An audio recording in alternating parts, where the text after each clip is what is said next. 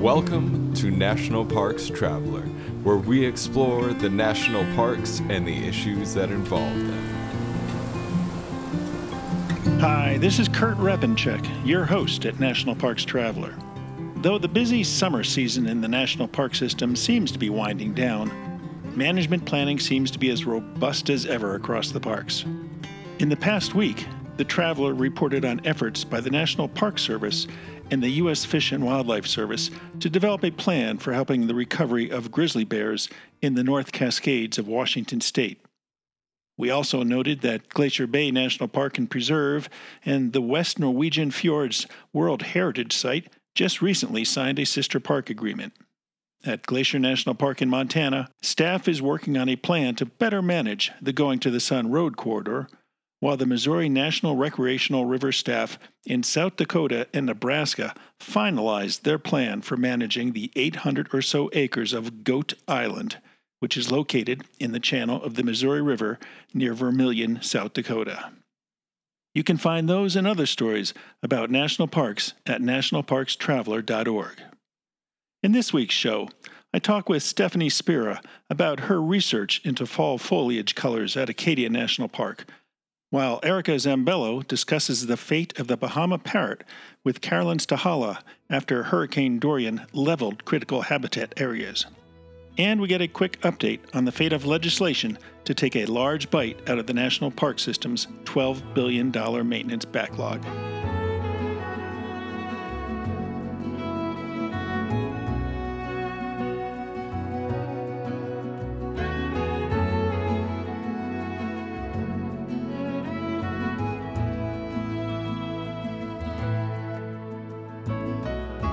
Is the best unit of the National Park System in the east to catch the fall colors?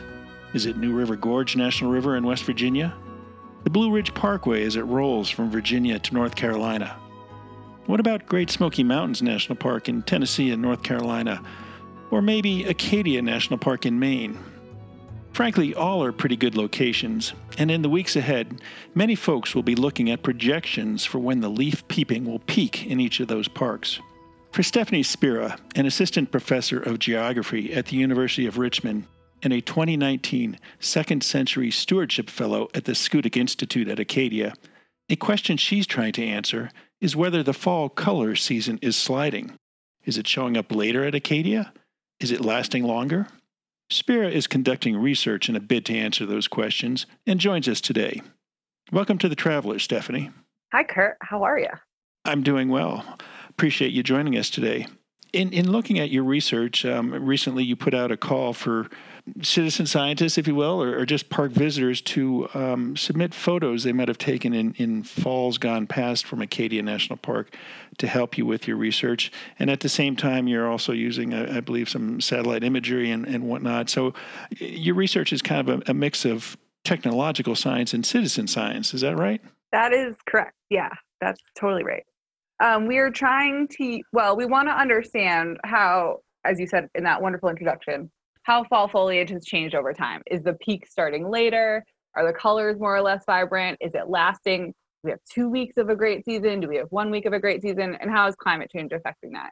So, what's great is we have satellite data from at least the past 20 years to help us answer those questions, but we don't have any great reliable data from before 2000 and we actually also need help um, with post 2000 trying to understand if the signals we see in the satellites are what's actually happening on the ground. So we're asking anyone who's been to Acadia National Park in the fall, and hundreds of thousands of people have been to Acadia National Park in the fall, to send us photos to actually help us with this, putting together this time series of when fall foliage has happened since the 1950s on.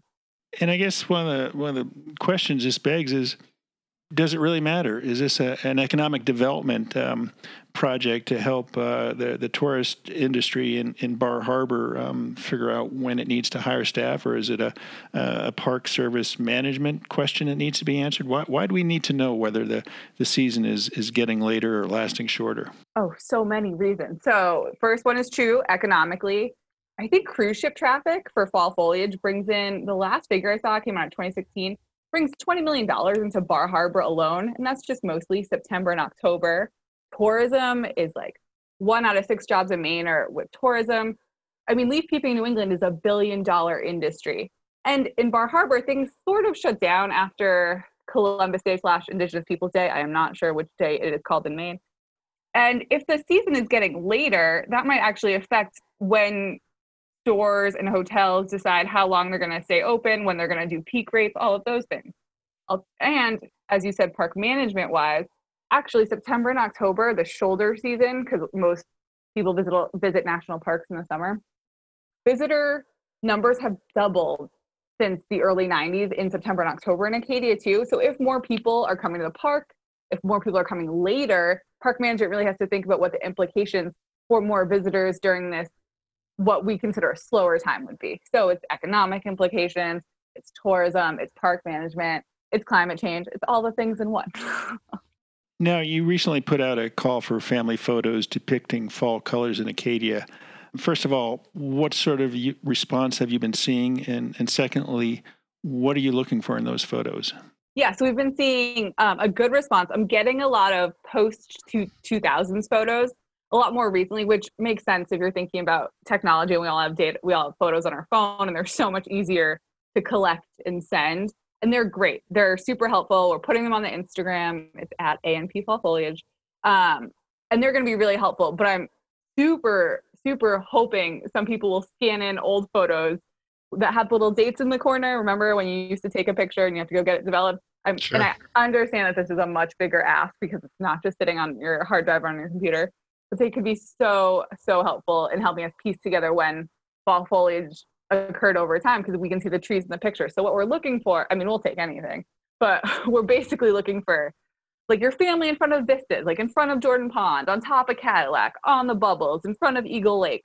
Anything that has a bunch of, if you're not, your family's not in them, that's also fine. That works too. Might be a little better, but we can crop you out if your family's in them. uh-huh. You'll get cropped out. We don't need you for science, but it might be a cute picture for the Instagram. do you try to pinpoint where in the park those shots were taking? I mean, obviously there are some some iconic vistas that you know you can tell right off where it was taken, but um, you know, if somebody's going along the, the carriage roads and, and takes a picture, um, do you want to know where along the carriage roads that picture was taken? Well, uh, it would be if you can remember that, that would be amazing. So most of the newer pictures we've been getting, a lot of them are actually geotagged because they were taken on a cell phone, which is great because they actually say where exactly in the park the picture was taken. But if you have these old photos that are scanned in, even if you can just kind of remember sort of where in the park it is, right? So like Cadillac, we we we there it's a it's an iconic photo, right? Jordan Pond's iconic photo, Dorr Mountain iconic photo. Um, if you can give us a general range, but we have almost no data points from that time period. So we're just I'm I'm looking for anything anyone wants to send in. well, and but it you, would help if they knew the date and where it was taken. Yeah, those are two very great things that would be very helpful. You, you point out an interesting fact, in, in that there are no past, no baseline for you to compare it to. Is there? Not that I know of, but if one of your listeners does, so there are some old reports that I can that I've got some old um, like Forest Service reports. I'm digging through some of the old published like USDA literature, those sorts of things. Mm-hmm. Um, but not there's no time series in a way that I would. There's no one who wrote a journal that was like, or if there is, I would love to know about it. Like October 15th, half of the colors have changed, right? That's my dream to find that journal. but we're going to try and use pictures and hope people really want to engage in this project and be willing to scan photos, which I understand is a process. So, so how many years do you have to analyze photos before you can come away with a confident statement of yes, the the fall foliage is peaking later, or or no, there is no change in in when it's peaking? Well, thankfully, we have the satellite, so we can at least get 20 years of data, which we should be able to disentangle some signal. So, just I've done some very in, some initial analyses, and it actually looks like um, the season is moving by half a day. Just over these 20 years, there's a clear trend line. But the more data we get, the better. I mean, if we can get back until 30 years would be great, 40 years would be amazing, 50 years would be bonkers but 30 years if we can get from the 90s on even that would be ideal how, how many photos have you um, seen submitted so far do you know someone submitted a Google uh, Cloud box of photos. She's been going to Acadia every. I think she lives in Bar Harbor. Um, that's amazing. We I usually get about five a day. The call went out last week. We probably have around, along with these this folder of photos that I have 500 of. Probably have an additional hundred. Okay, so uh, we only have one from before. We have one photo from 1987, and that's the only thing we have before the year 2000. So I'm looking for those. Yeah, well, maybe, maybe you should offer a prize for the oldest uh, fall foliage photo from Acadia. Do you have an idea about what the prize could be? Um, that I could afford? a, a, lifetime subscription to nationalparkstraveler.org. I would, yeah. Is that I, anyone can click on that, right? Yeah, it's free. I'm just double checking. I, I was just wondering, with the photos coming in, how how do you sort them, on, and do you sort them in terms of um, by calendar year? I guess, huh? Yes, I have a lovely student working for me. Her name is Olivia Hubert. She is fantastic. She is my um, undergraduate working, or she actually graduated from the University of Richmond in 2019. So she's doing some um, part-time work for me, and she is sorting all of it, and she's creating spreadsheets and maps and being amazing. wow. When, when, do you anticipate having um, some initial results, or is this? Kurt, that's the worst question you can ask a scientist. Um, definitely after the fall. We're gonna wait through the fall foliage season because we're putting signs up in the park now. I'm going up to Maine um, next weekend actually to put some signs up in the park to ask for visitors now to think about this. Yeah, yeah. We've been talking today with uh, Stephanie Spera. She's an assistant professor at the University of Richmond, um, working on a fall foliage study at Acadia National Park to discern whether the peak foliage season is sliding one way or another. We're going to take a short break and we'll be right back. Listener and reader support make National Parks Traveler possible every day of the year. If you enjoy Traveler's content, please consider a donation via nationalparkstraveler.org. The Grand Teton National Park Foundation is a private, nonprofit organization that supports projects that protect and enhance Grand Teton National Park's cultural, historic, and natural resources. By funding initiatives that go beyond what the National Park Service could accomplish on its own, Foundation donors improve the visitor experience and provide benefits to the National Park System for decades to come. See their successes at www.gtnpf.org.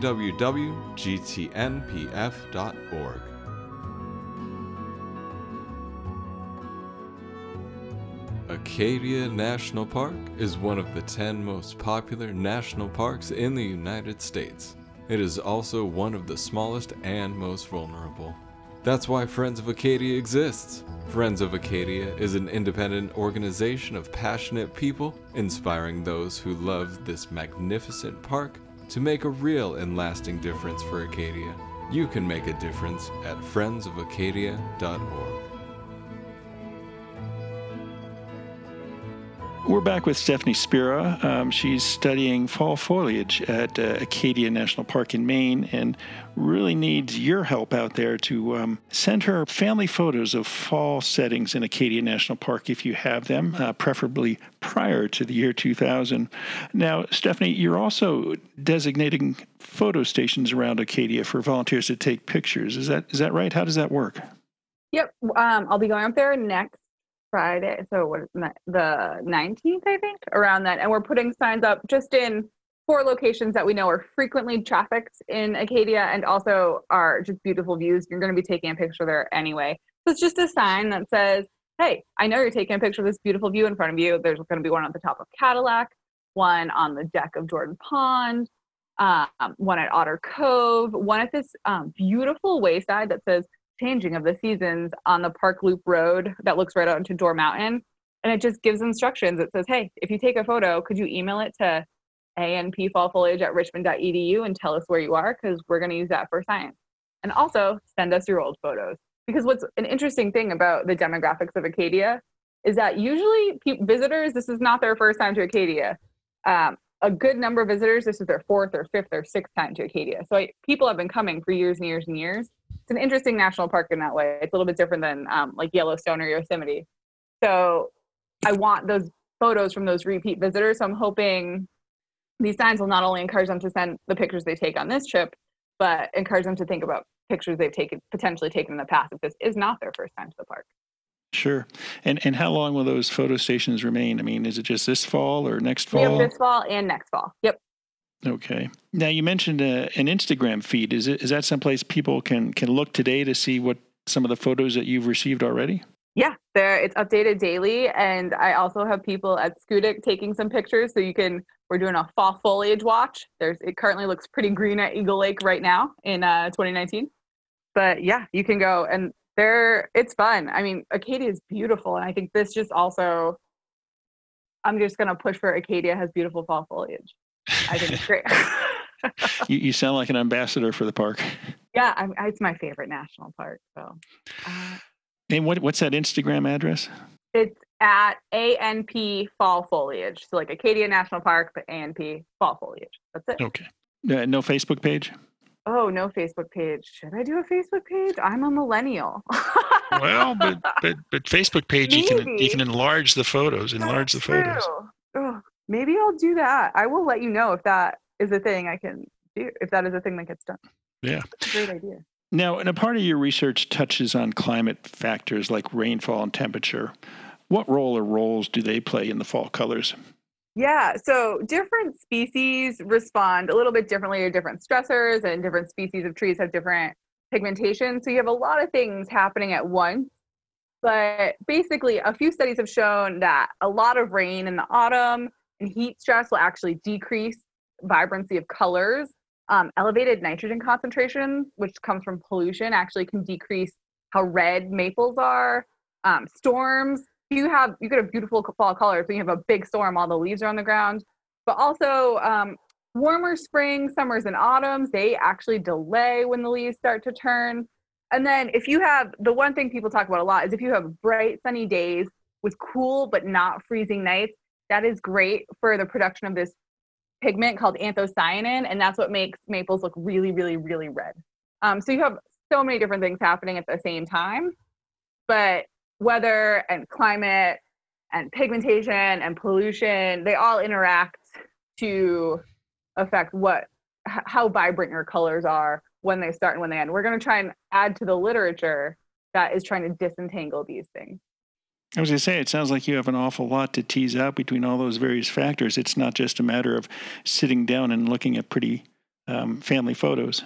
Yeah, so we're going to be taking a very broad view, like a top down view of this. Um, so we're just going to look at in overall when is fall foliage starting when is it reached its 50% peak and when is it when do the leaves fall off the tree but there's a lot of work do, being done at the species specific level and hopefully this work can then inform future work to actually see okay what's happening with the birches versus what's happening with the red maples versus the sugar maples. Um, yeah because it's so many different things that are that affect those colors and when they occur but broadly temperature and rain do play a role in the start and how much and how vibrant they are. Any any projections for this fall?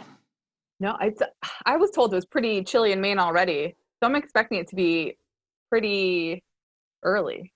I don't know. I do want some color up there next week, but that'd be really early. I think it peaked in early October last fall or mid October. So I'm gonna let's let's guess early October. Okay, safe guess. Safe guess. I know. I'm not gonna say November. No, no, November's probably a little bit too late, at least right now.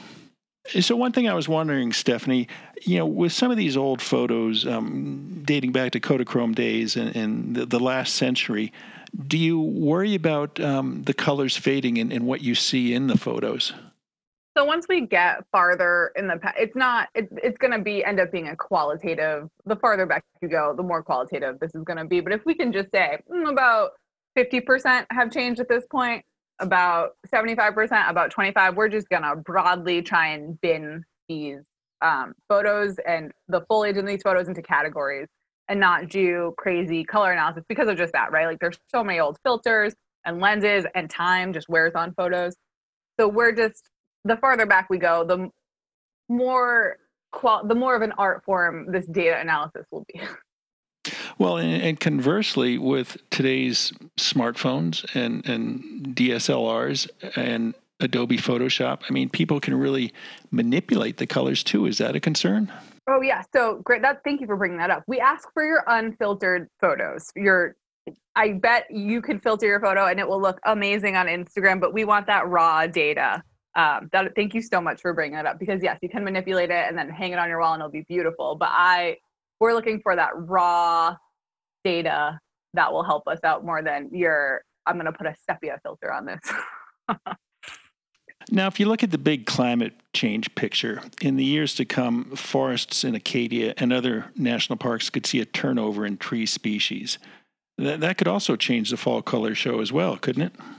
Yeah, so this is this is a little outside the realm of what I'm what I what I'm doing, but yeah, you're I think you're totally right. So if we think of species like the white birch or the paper birch, they have these great yellow leaves in the fall. Um, but they're a cold climate species, and they're primarily found in Canada and the bordering states, so where Maine is. So you can think that is weather or as climate, excuse me, gets warmer, that birch is not going to be able to succeed in a warmer in a warmer Maine. So it actually might be pushed upward. Whereas trees like the um, red maple tree, their range is from southern Florida and all the way up to Maine. Maine is more at like the northern distribution of their species range. So as climate get warmer, we might actually see the yellows of the birches moving upward into Canada and a lot more reds. You can we can think of it that way. Like where are the cold climate species, where are the warm climate species, and which ones are going to take over. So we might expect that to happen. And then there's the timing of things. Like I said earlier, different species respond differently to different stressors. So that might affect what if the maples start their fall what if what if it all goes out of sync right? That would be an interesting thing too. What, what do you mean going out of sync? So now they're all timed to sort if they all have different cues some some species are cued by okay the days are getting shorter i'm going to shut this photosynthesis down and that's when the other pigments show up. Um, some species are cued by temperature. So depending on the which species have the bigger if temper if species are more responsive to temperature versus day length that might also affect when they start to change color and it might they're all sort of they all sort of occur at the same time right now but you could maybe think if climate becomes a little bit more variable they might not all start changing color within that same two week window. That makes sense? Yeah yeah it does it does We've been talking with uh, Stephanie Spera, an assistant professor of geography at the University of Richmond and a 2019 Second Century Stewardship Fellow at the Schoodic Institute at Acadia National Park. She's been looking into fall foliage colors at Acadia and uh, relying on you, the general public, to submit your um, family photos of fall months spent in uh, Acadia National Park to try and discern uh, if the color seasons are changing at Acadia. Um, Stephanie, where again can folks send their photos? Oh, yeah, it's ANP fall foliage at richmond.edu. You could also get info on my website, which is stephaniespera.com slash ANP fall foliage. And then the Instagram is at ANP fall foliage. So basically, if you type the word the words ANP fall foliage into Google, hopefully everything about this project shows up. And maybe there we'll make go. a Facebook page. maybe you'll make a Facebook page. And in the meantime, maybe you'll be buried with submissions so you'll have a, a really good data set to look at. That's the dream. That's truly the dream. So work, Olivia, really hard. Absolutely. Well, thanks so much for joining us today, Stephanie. And we look forward to uh, some inklings of, of what your findings are turning up. Thanks for having me, Kurt.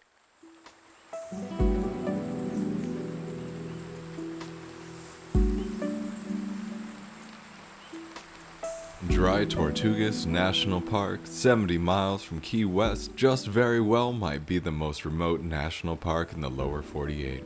But when you arrive, you're surrounded by crystalline waters for snorkeling, kayaking, and relaxing on pristine beaches. There are sunken wrecks to explore, coral reefs swarming with colorful marine life, and history in the brick walls of a Civil War era fort. The Yankee Freedom 3, departing from Key West, can get you there in a little more than two hours. Visit them at drytortugas.com. The North Cascades Institute has a large portfolio. It's an environmental learning center, training center, conference center, and leadership center, all set in the splendor of the North Cascades National Park Complex. Learn more at ncascades.org.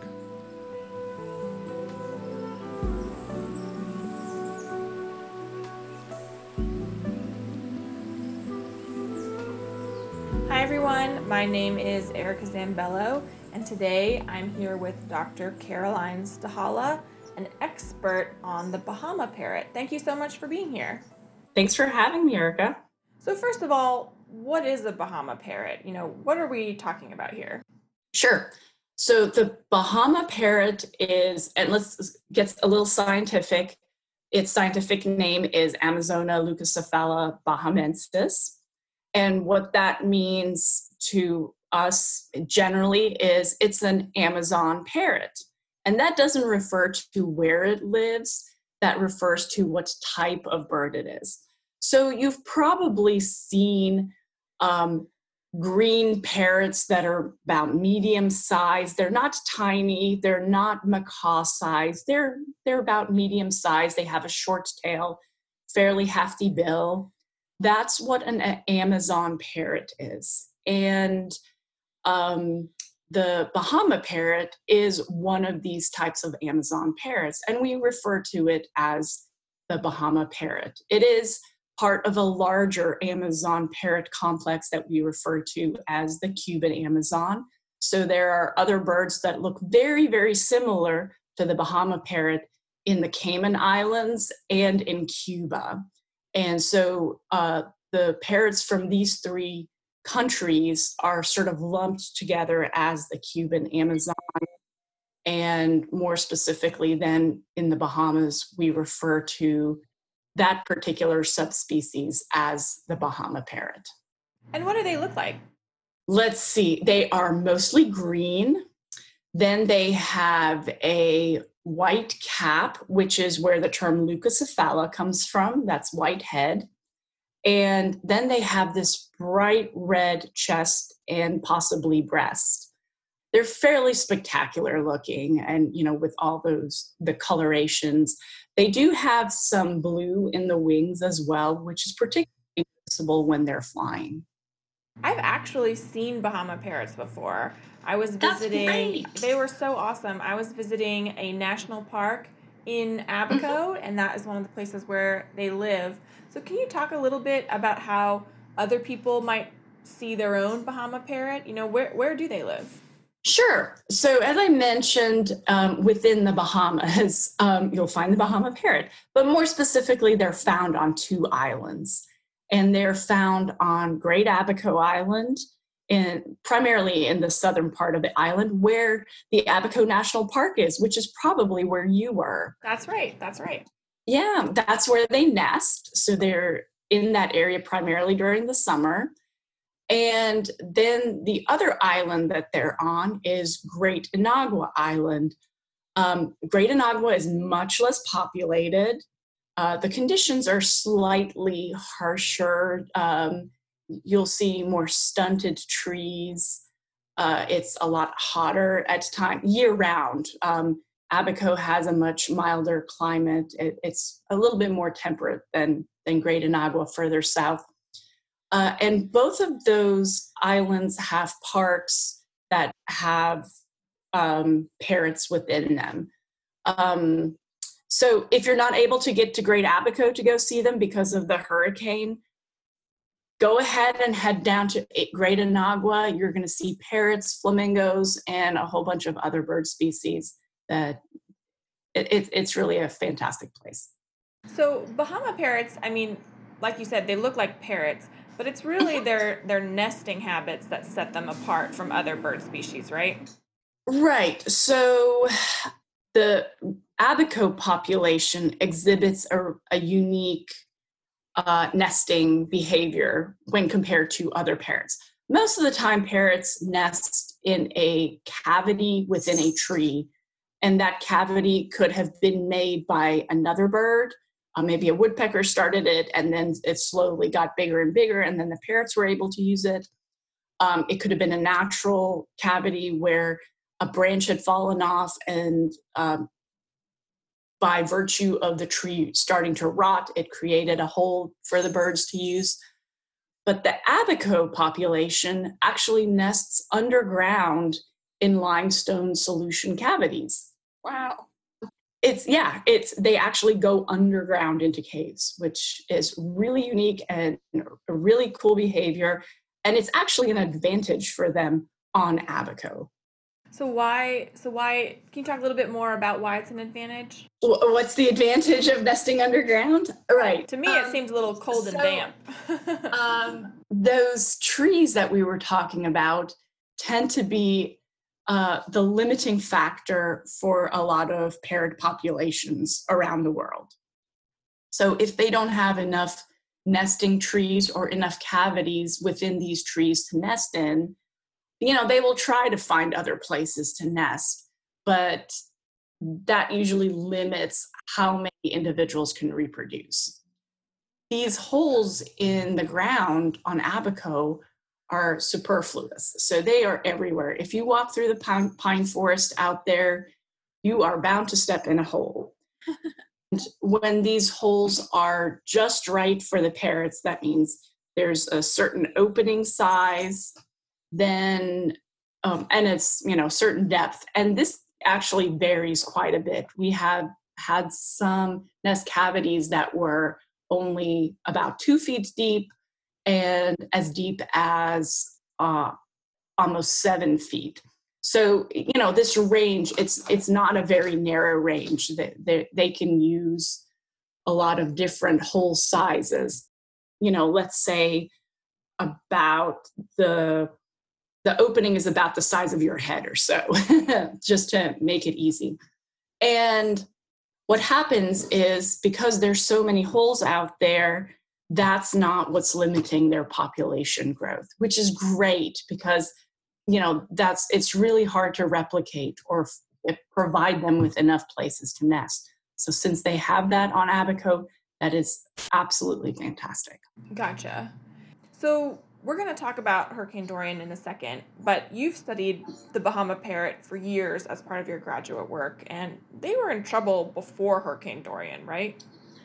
Yes, and the irony is they were actually starting to come back. So we were having success with the management that the Bahamas National Trust was implementing for the parrots.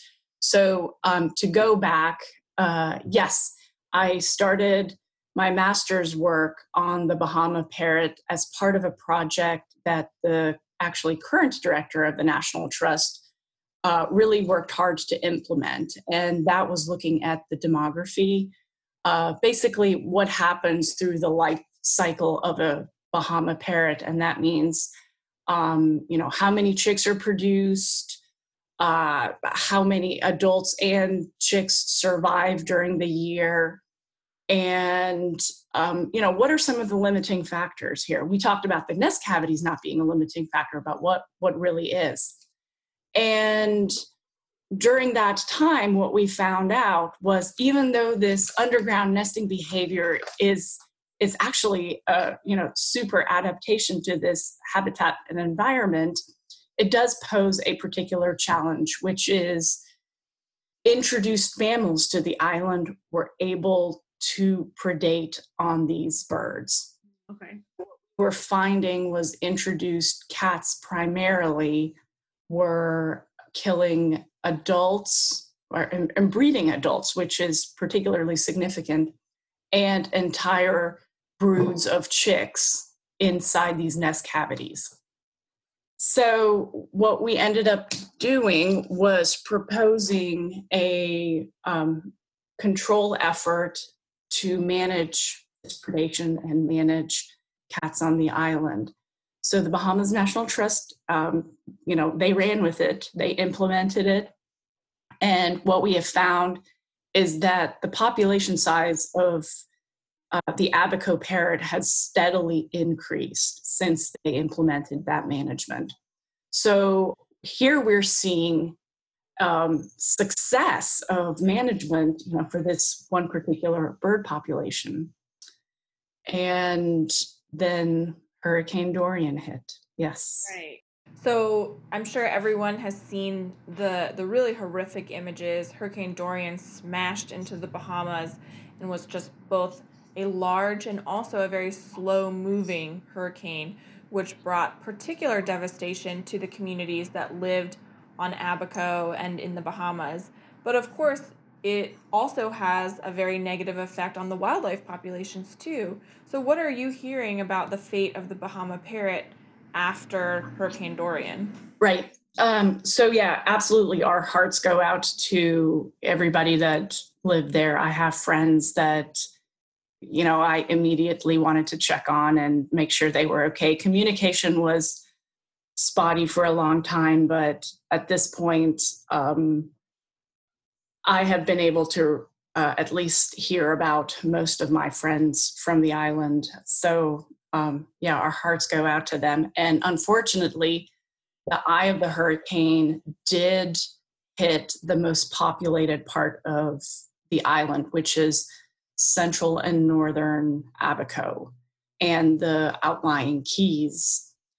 And the parrots that we're talking about, their primary habitat is further south. And so the impacts from the storm were not quite as severe in that part of the island, in the southern part of the island, as they were in the central and northern part of the island.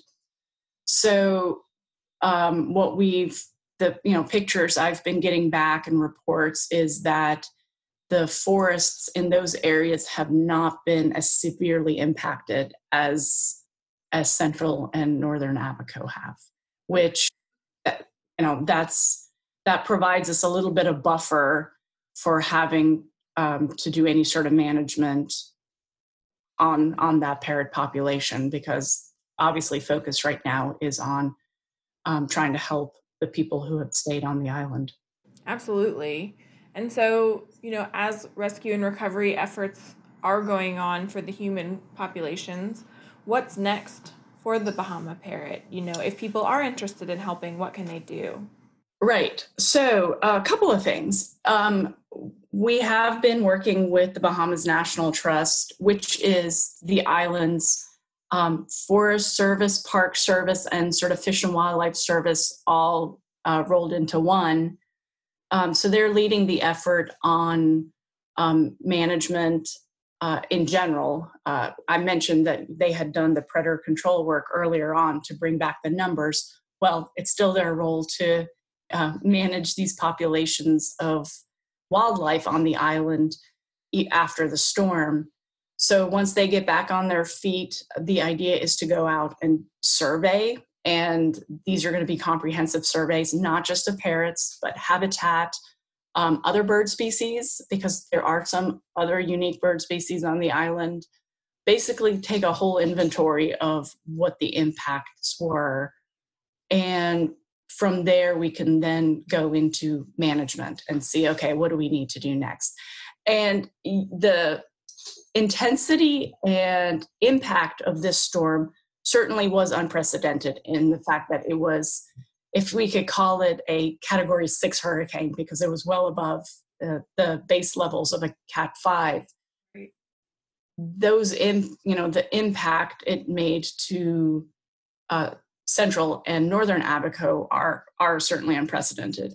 However, hurricanes in general are not unusual to this part of the world, and we've had enough information from previous hurricanes that have hit par- our parrot population as well as parrot populations on other islands throughout the Caribbean that we know what to expect.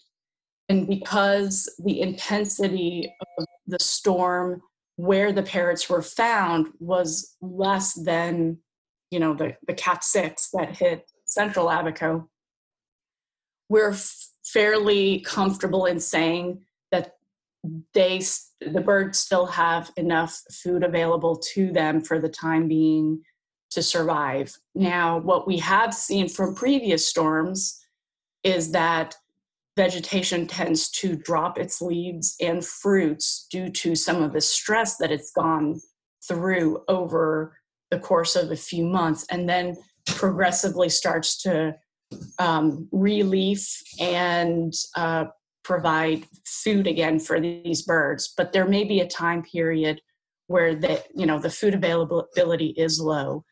We're not um, too concerned that the primary impact was as severe on the parrots. And by that, I mean the storm actually killing parrots as it goes over. Right, like the wind and, and the falling right. and things like that. Exactly, exactly. So we're we're comfortable that the parrot population is okay, but you know we've got to see are they going to have the resources they need to continue moving forward. Gotcha. Well, we will definitely stay up to date with you and, and see how it goes for the Bahama parrots. And, you know, if you go and visit, we'd love to hear a report back. But thank you so much for talking to us and giving us kind of the lay of the land with the Bahama parrots. In the midst of all that devastation in Abaco, it seems like they might be a small silver lining. Yeah, we're hoping. Thanks, Erica. I appreciate your interest.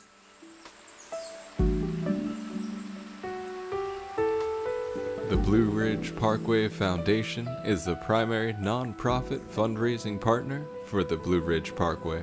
It is made up of people who have a deep love for this majestic road and want to ensure that its natural beauty and the experiences it offers endure for generations to come. Show your appreciation at brpfoundation.org. Washington State is graced with three spectacular national parks, each different and special in their own unique ways.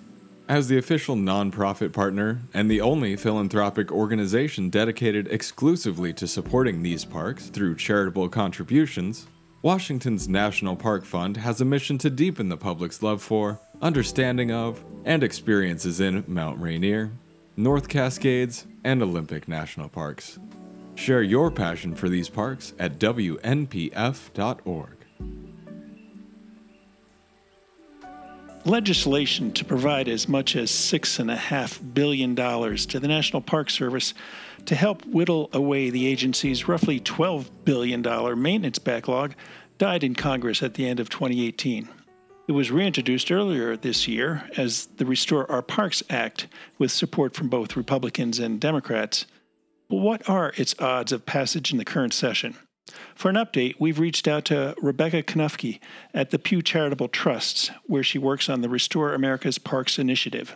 Thanks for making time for us, Rebecca. Thank you very much, Kurt.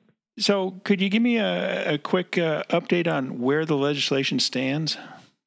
Certainly. As it did last session, this legislation enjoys tremendous bipartisan support. Uh, almost three quarters of the House and more than a third of the Senate are supporting legislation to fix our parks. In the House, um, it recently passed this summer the House Natural Resources Committee uh, with a resounding vote of 36 to 2. And in the Senate, um, it awaits action in um, its committee of jurisdiction, and we are hoping that will come up soon has it um, been scheduled, or is it just kind of waiting there for um, the, the speaker, the majority leader, to put it on the calendar? It is a waiting action, exactly. It's a waiting action um, by the speaker to put it on the calendar. Okay.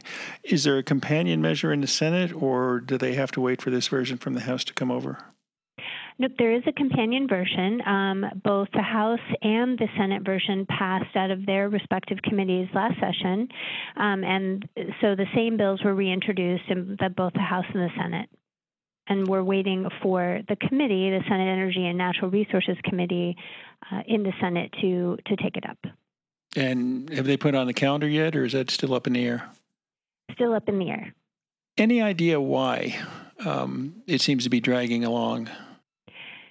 Yeah, I think we actually have tremendous momentum um, for it to move forward. You know, the Senate has been very busy with confirmation hearings. They've just had a, a long list of things that they've needed to attend to, um, but it's, I think, very much on the minds of the legislators to try to move it forward. Do you have any concerns? I mean, we're going into what looks like another budget battle. Um, later this fall, and then the election year is uh, surprisingly right around the corner. Um, are you concerned that those two things might slow it down? I think this is moving on a very positive track. Uh, I think it, it's mainly, you know, if we can get through some of the work in the period, um, we will continue to move this forward. It has tremendous support.